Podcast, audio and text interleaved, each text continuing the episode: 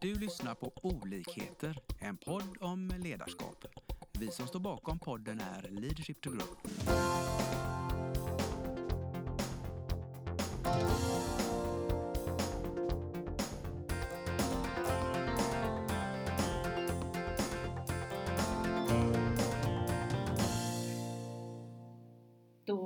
Välkomna våra lyssnare här till dagens avsnitt. Jag heter Anna-Karin och min gäst idag heter Linus Arnesson. Jättevälkommen till mig idag. Tack så mycket. Det är kul att vara här. Jättekul och spännande ska bli att höra vad du kan berätta. Mm. Eh, då tänkte jag att vi ska börja med att du får tala om vem du är. Ja, jag heter Linus Arnesson. Eh, Kommer från Dalarna från början. Eh, 31 år nu. Flyttade till Göteborg när jag var 16 och gick handbollsgymnasiet Aspero. Och spelade även för eh, Reberslid IK i, Reberslids IK i eh, många år. Mm. eh, Innan flyttlasset gick till Tyskland 2017. Det var en väldigt snabb. Ja, eh, åren har gått väldigt snabbt också. Ja. Men eh, nej, jag bodde uppe i min hemstad där jag är född och så i Hedemora i Dalarna tills Mm. jag var 16 och bestämde mig för att gå handbollsgymnasiet eller idrottsgymnasiet Aspero. Vad var det som fick dig liksom att eh, gå den vägen mot eh, handbollen? Jag tyckte handboll var roligast just då. Jag har alltid hållit på med mycket idrott. Ishockey och innebandy och allt möjligt. Men handbollen var roligast och hade mycket vänner i handbollen. Så det blev att jag valde, valde den sporten. Eh, Och även var det ju hemma-EM 2000, när var det? 2002 som fastnade riktigt för handbollen Mm. när de vann guld. Så eh, det var väl mest glädjen i handbollen Mm. varför jag valde just det. Och sen var det några från Dalarna som hade flyttat till Göteborg för handbollsgymnasiet. Och då ville jag testa. Ja, härligt. Och då flyttade du ifrån? Flyttade från Hedemora? ja, vänner, familj, allt. Så jag flyttade ner till Göteborg själv som Tufft. 16-åring. Ja. Men eh, ja, man kan ju alltid flytta hem. Så jag fick testa. Eh, Så det var, det var roligt. Eh, Ny upplevelse såklart från att inte ha gjort någonting hemma. Från att diska, laga mat, tvätta, ingenting till att bo helt själv. Nu bodde jag med en annan kille från Dalarna också. Eh, Mm. Så vi bodde ihop. Men man fick ju klara allting själv. Mm. Så det var en bra upplevelse och lärdom såklart. Kan tänka mig att det var ganska tufft också kanske. Ja, verkligen. Alltså, man är ju själv som 16-åring. Alltså långt ifrån sin, alltså sina vänner och familj. Men man får ju nya vänner. Men familj blir lite annorlunda. Då får man ju försöka hitta det någon annanstans. Mm. Spännande. Och sen eh, vidare gjorde du lite karriär i handbollen. Hur gick det här? Ja, jag var ju många år i eh, Reberslid då. Eh, Men eh, jag kom väl upp till A-laget när jag var, ska inte säga fel, 17-18 där någonstans. Mm. Eh, För det var ju lite struligt i klubben då. Så vi unga spelare fick stor möjlighet och stor chans att spela i högsta ligan, väldigt unga. Så det blev väldigt många år där, Mm. eh, tills jag var 27 då, 2017. Eh, Mm. Och då kände jag att det var dags att gå vidare. Mm. Hur har det format dig att vara med i en handbollsklubb? Och... Jättemycket. Eh, Just hur Reberslid var då var en väldigt liten, eller liten, li- ganska liten förening när jag kom. Eh, Man hade mycket fokus på herrjuniorer och eh, A-pojkar då först. Och sen A-laget. Det var ju de tre man såg nästan, de lagen. Så det var en ganska liten familjär förening skulle jag säga. Mm. Och väldigt... Men man, man måste ju uppfostra, uppfostra ungdomar då när man flyttar dit. Vi var väldigt många som kom från olika delar av Sverige som bodde själva. Så det gäller ju att uppfostra ungdomar också och det var RIK väldigt bra på tycker jag. Mm. Och även när man kom till A-laget så hade vi Johan Eklund och Magnus Wislander. Som var väldigt bra med ungdomar. Så det har format mig väldigt mycket än idag. Ja. Alltså jag är fortfarande RIK-Linus och det kommer jag nog alltid vara och bär med mig mycket. ja, det tror jag. Ja, Ja. jag, det är bara RIK för mig. Men så det, är- det är mycket som har fastnat i hjärta och skalle Mm. från RIK-tiden. Och nu är du eh, i en helt annan liga. Ja, i Tyskland. Mm. De säger världens bästa liga. Ja. Eh, Så det är kul. Det har alltid varit en dröm. Men eh, Och jag gick ut väldigt sent till utlandet. Mm. Men just nu känner jag att det var rätt. Mm. Alltså jag var mogen för det. Och så. Så det... Jag är glad att jag gick lite senare än vad folk kanske tyckte och trodde. Men det har funkat bra. Man behöver alltid, alltid ha så bråttom.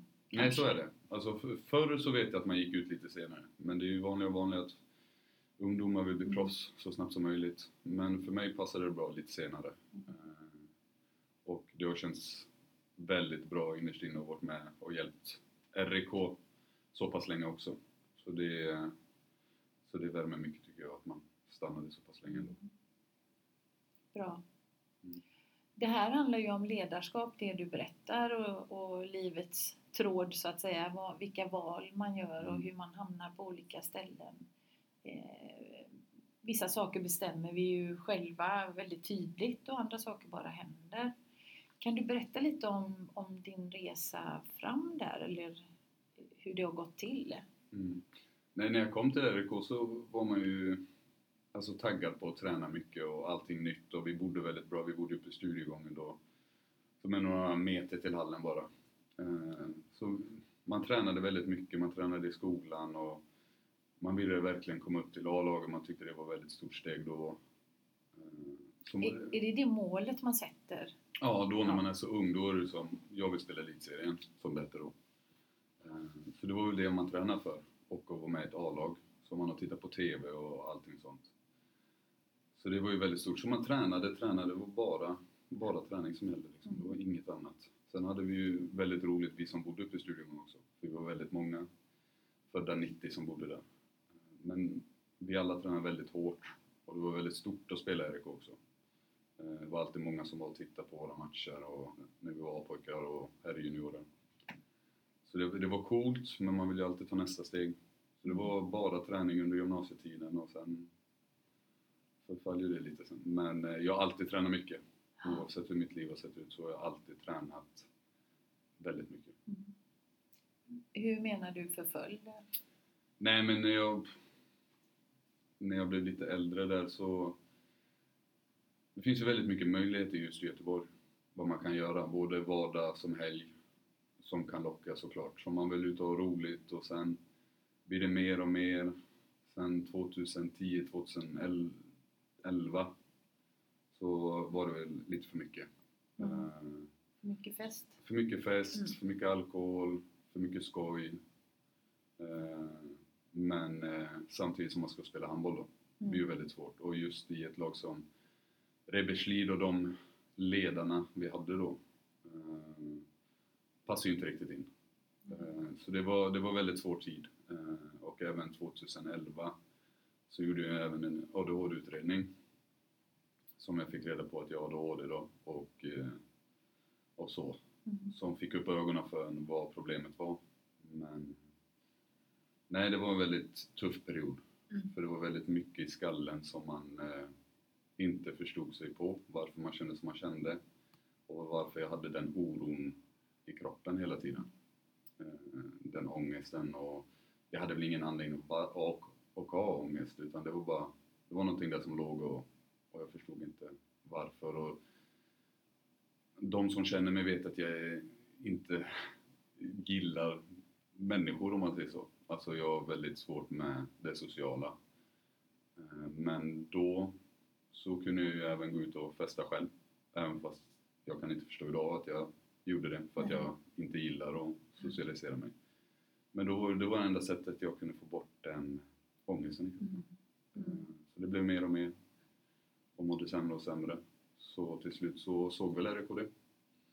Eh, Elisabeth Wåge såg väl det först, eller var den som var modig och tog upp det. Mm. Vi hade ett möte i klubben och från där fick jag hjälp. Vad fint. Mm. Jag är jätteglad för idag. Eh, att de vågade ta upp det och att vi satt och pratade om det och vad som försiggick. För de hade väl märkt det på morgonträningar eller vanliga träningar att jag inte mådde så bra kanske. Eh, och inte var alltid i bästa form när man kom till träningarna.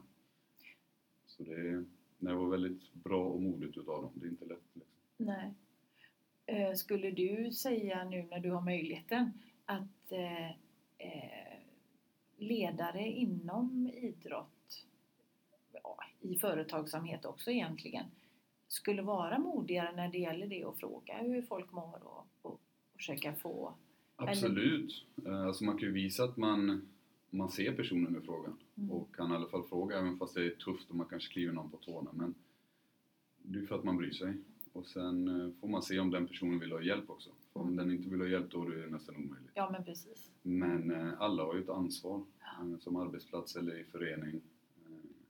Och helst då kanske i föreningar som jag har bara varit med i. Att ändå unga människor man mm. har hand om. Så det gäller att se människor i samhället tycker jag. Om någon mår dåligt och fråga. Och sen får man ju svara vidare efter det. Mm.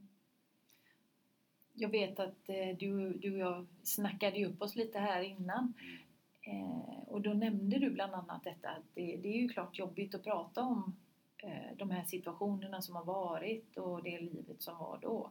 Men nu när du har lite backspegel och kan tänka tillbaka, reflektera. Så nämnde du det här med att det är bra när man pratar med någon. Eh, och att du upplevde att killar framförallt behöver, eller hur? Ja, det tycker jag. Alltså, nu har jag varit i ett omklädningsrum i massa, massa år och det, det kan ju vara rätt hårt.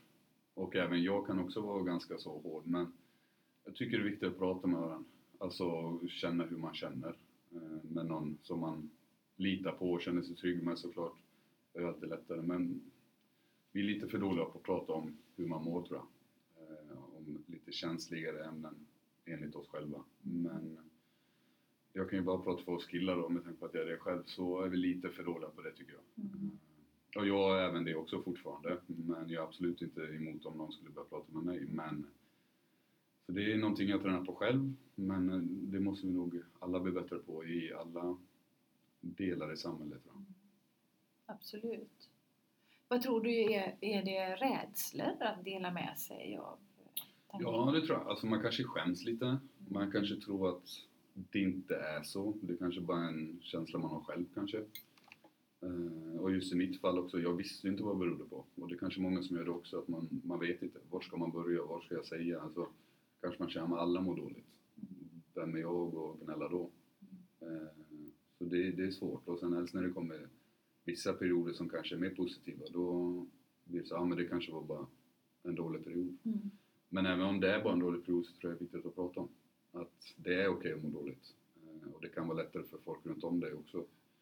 Och veta att okej, okay, nu är det inte så bra där. Då förstår man kanske vissa situationer varför folk är som de är. Men eh, nej, det är nog svårt. Skäms lite kanske. Man eh, kanske alltid fått höra sen man var, var barn att det är bra. Eh, det går över. Och det kanske man bär med sig omedvetet. Eh, det vet man ju fortfarande Eh, jag tränar på det fortfarande med min son att om han gillar sig så säger man alltid det är lugnt. Men det kanske inte är, så då är det lika bra att fråga ja, hur han mår, mm. vad som hände, så får han berätta och sen går det över till slut. Så det trycker vi mycket på att inte vi försöker säga hela tiden att det gick bra. Utan om man är ledsen så ska han få vara ledsen. Och vara nära till sina känslor. Och sen, vi kan ju inte säga att det är bra när det kanske inte är bra. Så det det jobbar vi mycket på som föräldrar, men jag tror man bär med mycket med sig från barndomen tror jag att man, det går över, det går bra. Så det är lite bakhuvudet kanske. Men det som är spännande det du säger nu är att även om man har med sig det så kan man förändra det? Absolut, ja. absolut. Nu har det tagit väldigt lång tid för mig att förändra det. Eh, då har ju min sambo hjälpt mig då. Eh, väldigt mycket att man ska prata och tänka över det som har varit och det som komma skall. Och det, det är lite lättare men det är klart man kan förändra det. Och man kan förändra sin livsstil också om man har rätt hjälp och eh, rätt drivkraft. Då. Mm. Och en liten målbild är ju viktig. Det pratar vi väldigt mycket med inom idrott. Mm. Så det är nog viktigt att förstå vart man vill komma med sin förändring. Och just för mig var ju steg ett att bli en bättre människa. Och det jobbar jag med fortfarande än idag. Och det andra var ju fortfarande hitta glädjen i handbollen och lyckas med det. Och det visste jag att jag inte kommer göra om jag fortsätter. Varken på handbollsplan eller i livet. Liksom. Så det var ju min drivkraft. Och min drivkraft var ju även då eh, min sambo som fortfarande är med än idag och var med då. Vi även ska gifta oss nu. Så det, mm, grattis, vad tack, kul! Tack. Ja, Det är det där Corona som ställer till det, så vi får vänta lite. Men Ja. hon har sagt ja. Så det, hon har varit med hela resan också. Så det, hon har varit den största drivkraften såklart. Mm. Vad härligt. Mm. Mm. Och jag hörde nu att det ska komma ett barn till. Ja, ett barn till. Jag har Mm. en son sedan innan och nu ska jag få en dotter. Så nu, målbilden för framtiden är ju att vara så bra pappa och människa för dem. Mm. Så det är den nya målbilden och drivkraften. Det förändrar ju också ditt ledarskap. eh, Just att bli förälder och samtidigt ha en karriär på elitnivå, toppnivå. Mm. Och då, då tänker jag lite, vad, vad känner du är dina styrkor och hur du hanterar det?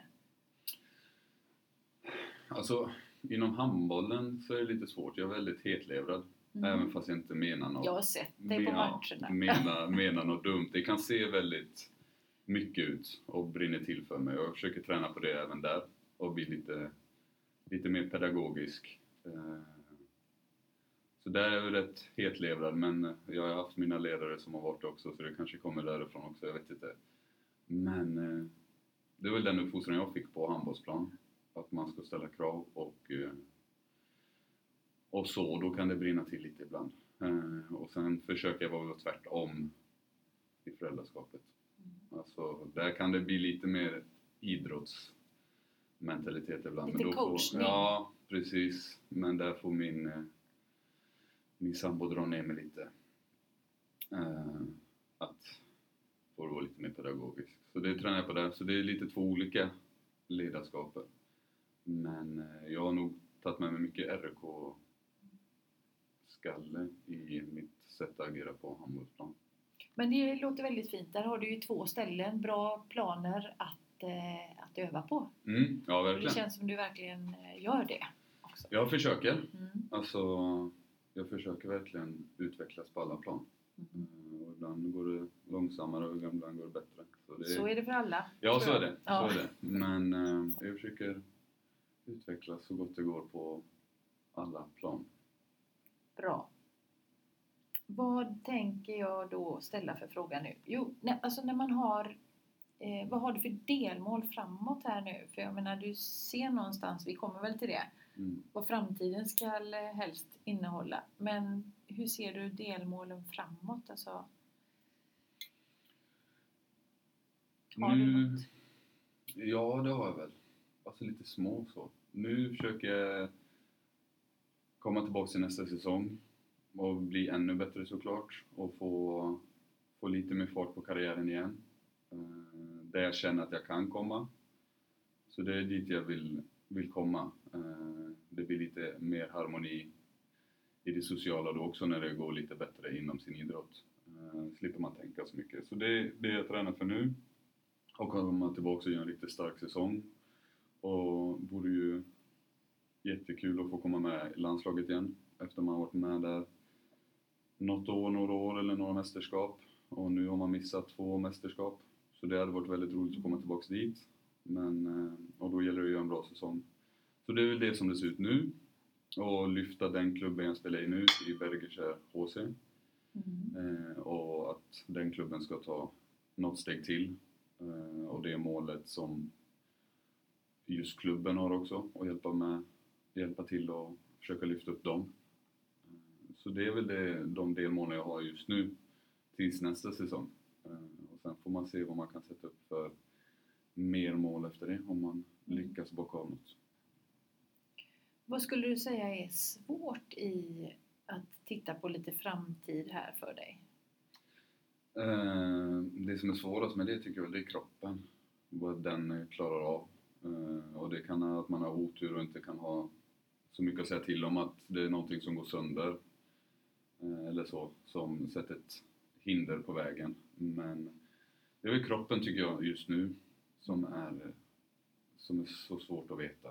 Och sen är det såklart hur, eller hur det ser ut just nu i världen med Corona. Eh, vi har det är väldigt svårt att planera och veta vad som händer. Det kan ju vara så att det kanske kommer någon till våg under säsongen så det blir att de stoppar ligan igen. Och då är det ju svårt att fortsätta jobba liksom. Ja, alltså det är det jag tänker, motivationen där liksom. När Mm. man inte får spela, man inte, som har varit i alla fall, vi kan ju hoppas att det inte blir så igen. Men hur, hur triggar du dig själv liksom att gå och träna och köra på?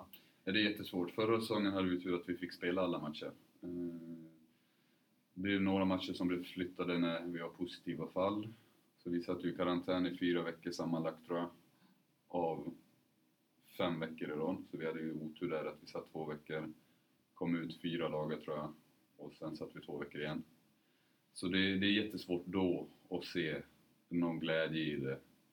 Men då får man påminna sig också att vi hade ett jobb och vi fick vår lön och allting så.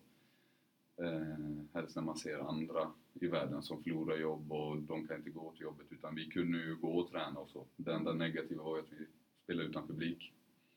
Och det förstod man ju i slutet av säsongen när vi fick tillbaks lite publik att det är därför man håller på också. Mm. För publiken. För det blev väldigt tröttsamt i slutet av säsongen innan de tre sista matcherna hade publik. Eh, Då blir det väldigt eh, ja, träningsmatchkänslan och det är ändå mycket man spelar för där borta och det är ändå ett företag man spelar för. Det är business liksom och det, det märker man av också så det var lite, det var lite tråkigt. Det är svårt att motivera sig då men vi kunde i alla fall gå till vårt jobb. Mm. När det gäller att eh, motivera sig och, och så här, jag, säg då att du, du är ledaren för dig själv såklart. Eh, men då kommer jag in på det här med team. Eh, hur, hur är det med laganda? Hur känner du inför eh, ledarskapet? Eh, är det, skiljer det sig för dig liksom, leda sig själv och att det är ett team du ska jobba med? För ni är ju väldigt tajta för att det ska bli en framgång. Nej, det är jätteviktigt. Eh, sen så som jag som person och allting där så är jag väldigt sluten och så. Eh, så det kan ju bli lite så ibland i laget också. Eh, att jag har vissa dagar jag kanske inte pratar med någon. Och det är ju inte bra heller. Men det är så jag är. Så det är väldigt viktigt att man får lära sig hantera alla slags människor bara. Och få det att fungera och gå mot samma mål är det viktigast. Sen får ju alla vara olika. Det kommer alltid vara så. Eh, det gäller bara att kunna hitta ett sätt att samarbeta ihop. Även fast man är olika. Eh, får man inte dra åt olika håll. Då, det är väl då det blir problem. Eh, tror jag. Så det gäller bara att alla har samma mål. Och så, det blir så lätt när jag kommer från då RIK, då är det bara vinna matcher. Alltså, så tänker jag fortfarande. Man sätter upp mål. Ja. Man kan ju ha realistiska mål, men oavsett vilka vi ska möta så måste du ha i huvudet att vi ska vinna. Även fast vi möter Kiel borta så måste vi tro att vi kan vinna idag. Än att någon sitter och tänker, nej men det är Kiel borta, det kommer inte gå. Då brukar jag säga, då är det ingen idé att du är här. Då är det lika bra att gå. Men att man drar åt samma mål, att man vill, vill nå framgång tillsammans och att man vill vinna handbollsmatcher för då kommer ju framgången. Mm. Och vad som innebär att vinna, det är, alltså, det är att träna. Kroppen ska vara frisk. Men det är också en sån som sitter i ryggmärgen, det är träning. Det är det man fått höra hela sin uppväxt också. Att träna, träna, träna. Så Mm. det, jag tycker full fokus på träningen. Och sen eh, tydliga mål resultaten. för hela teamet och laget Ja. också som du nämner här. Liksom, att alla vet vart ni ska liksom, Precis. på plan. Och, Precis. Och sen efter säsongen då får man ju utvärdera då vad som var realistiskt eller inte. Men eh, det är det som är så svårt också när man sätter upp ett mål. Säger man ja men topp 10. Det är svårt att säga topp 10 och sen vill du att du ska vinna alla matcher också. Så det blir lite svårt för min skalle ibland när man säger så men man ska vinna varje match. Då är det högre än topp 10 i alla fall. exakt, det där kan bli lite rörigt för mig med, måste det, jag säga. det kan bli svårt också. Det är väl vissa också som säger, ja men... Ja men om man säger elitserie eller handbollsligan nu, om man säger, ja men semifinal. Då blir det lite så, jaha, ska du förlora semifinalen då? Eller hur? Det blir väldigt svårt. Så det, ibland tycker jag, när man har sådana möten inför varje säsong, kan bli lite svårt tycker jag. Mm. När man ska sitta och prata mål. Men det är viktigt också. Men jag har svårt för det. Men eh, handlar det egentligen om då kanske ledarnas eller rädslor för att inte leverera det man utlovar? Är det det det handlar om? Men för er, er spelare egentligen så handlar det ju om att hela tiden se sig som etta. Mm, precis, att- men jag tror det är viktigt att ha någonting man kan blicka framåt mot. Alltså att man inte bara att man inte bara är där utan man är där för en anledning. Att man har någonting så kanske på papper man skriver ner och så har man kanske klistrar upp det på dörren i omklädningsrummet som kanske många gör. Att man har någonting som man kan se och vad man har pratat om och påminna sig själv och allting det. För ibland kan det vara tuffa dagar som alla och kanske inte känner att man... Och då kan det ju kanske vara bra någon påminnelse innan man går upp i hallen och ska Mm. träna att okej, det är därför vi gör det, så det är lika bra eller om någon går utanför ramarna, att man påminner varandra. Och det kan ju vara väldigt svårt i Sverige, alltså det här med högt i tak som alla pratar om. Men jag har alltid sett frågan, vad är högt i tak? För det kommer alltid vara någon som blir eh, känna sig attackerad. Det är jättesvårt det där med högt med tak. Det är jättemånga som jobbar med högt i tak men eh, gå och fråga någon om man kan verkligen ha högt i tak. Det är frågan. Ja, men det säger många. Mm. Vi har ju På arbetsplats också, det är högt i tak. Absolut. Men om du går och säger till någon, jag tycker så här, då kommer den säga, så tycker inte jag. Då sjönk och sen på kommer den åka hem och säga att den hoppar på mig då. Ja. Så det, det är jättesvårt. Ja. Men jag tror det gäller att kunna vara ärlig mot varandra och säga att det krävs mer eller lite så. Och att man strävar mot rätt, eller samma mål. Exakt, men egentligen handlar ju det här när vi pratar lite högt i tak och man, det är en feedback man ger. Att hur man kan, egentligen är ju avsikten att hjälpa. Ja, så är det. Eh, tycker jag. Mm. Alltså det är ju det som kan vara svårt också då som människa att ta ibland. Mm. Eh, men oftast så är det ju för att hjälpa någon annan. Mm. Förhoppnings, förhoppningsvis. Sen eh, om det blir för mycket så kanske man märker att det inte är för den anledningen. Men förhoppningsvis med högt i tak, ja, det är ju för att hjälpa varandra och att man ska nå sina mål. Eh, Så det... Man har hört gamla historier från förr liksom. Det var lite, kunde vara lite mer högt i tak. Men att det är lite mer lättkränkt nu. Liksom. Mm. Och det kan vara svårt ibland. Mm, Eh. Och vissa kan vara känsligare och vissa kan ta jättemycket. Mm. Det är en, någonting också man får lära sig. Hur personen i frågan tar emot och hur man ska prata med den personfrågan. Och det är jag, kan jag vara dålig på också ibland, det kan jag ärligt säga. Eh, För när det brinner till, brinner det till. Men sen efter så har man väl kanske lätt att gå och prata med personen Mm. eh, och säga vad man kanske egentligen tänkte och att inte och ibland be om ursäkt att man bara skrek så. Och Det är ganska var- viktigt tänker jag. Ja, det tror jag. Så det inte blir den här också som är viktigt att ha på en arbetsplats, att inte ha den här Missförstånd. Ja, det kommer en liten så tänds mellan varandra eller någonting för ett missförstånd eller att man inte orkar ta upp det bara utan det kanske brinner till i början men sen ofta så lugnas ju folk efter ett tag och då kanske man kan gå och försöka, det behöver inte vara långrandigt liksom, Nej. bara säga att jag ber om ursäkt om det lät så men jag menar Mm. så ofta så håller man ju med varandra till slut. Så det gäller nog bara att diskutera lite Mm. så kommer man nog fram till samma sak till slut. Tiden går väldigt fort när vi sitter Mm. här och pratar. Eh, och vi kanske ska knyta ihop det här lite. Eh, är det någonting som du skulle vilja säga som vi har missat? Någon fråga som jag... Nej, inte vad jag kommer på nu. Alltså, Jag har Nej. fått med allting. Då har jag bara den här lite sista frågan. Eh, när och hur tänker du framåt om du skulle säga tre år fram? Hur tror du att din, ditt drömscenario ser ut då? Det är ju nog, och, alltså klubbens mål tror jag är lite så. Det är väl att komma ut till Europaspel. Eh, till något Europaspel där. Eh, så det är ju, för jag har ju kontrakt då med den klubben till 2023. Så då vill jag vara med och verkligen uppfylla den drömmen, om man ska säga, från han, chefen i klubben. Så det hade jag velat vara med och vara med om och så såklart vara med i landslaget igen. Eh, Sen, sen är det svårt att säga. Sen, sen blir det nog kanske, får vi se, stanna kvar något eller börja hem här till Göteborg. Och då kommer ju nästa kapitel, vad man vill göra här och kanske få med RIK. Avsluta sin karriär på plan, förhoppningsvis. Om kroppen tillåter det. Mm. Och sen försöka vara med inom klubben på något sätt. Med, med, nå- med någonting jag är intresserad av ungdomarna liksom. Så vi Mm. får se om det finns någon plats där.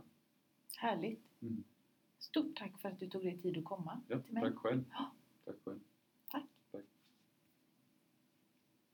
Vi hoppas att vi har väckt tankar om hur du kan utveckla och stärka ditt personliga ledarskap. Följ oss gärna på våra sociala medier där vi heter Leadership to Grow. Om du vill ha mer inspiration och verktyg, gå in på vår hemsida leadershiptogrow.com. Tack för att du lyssnar.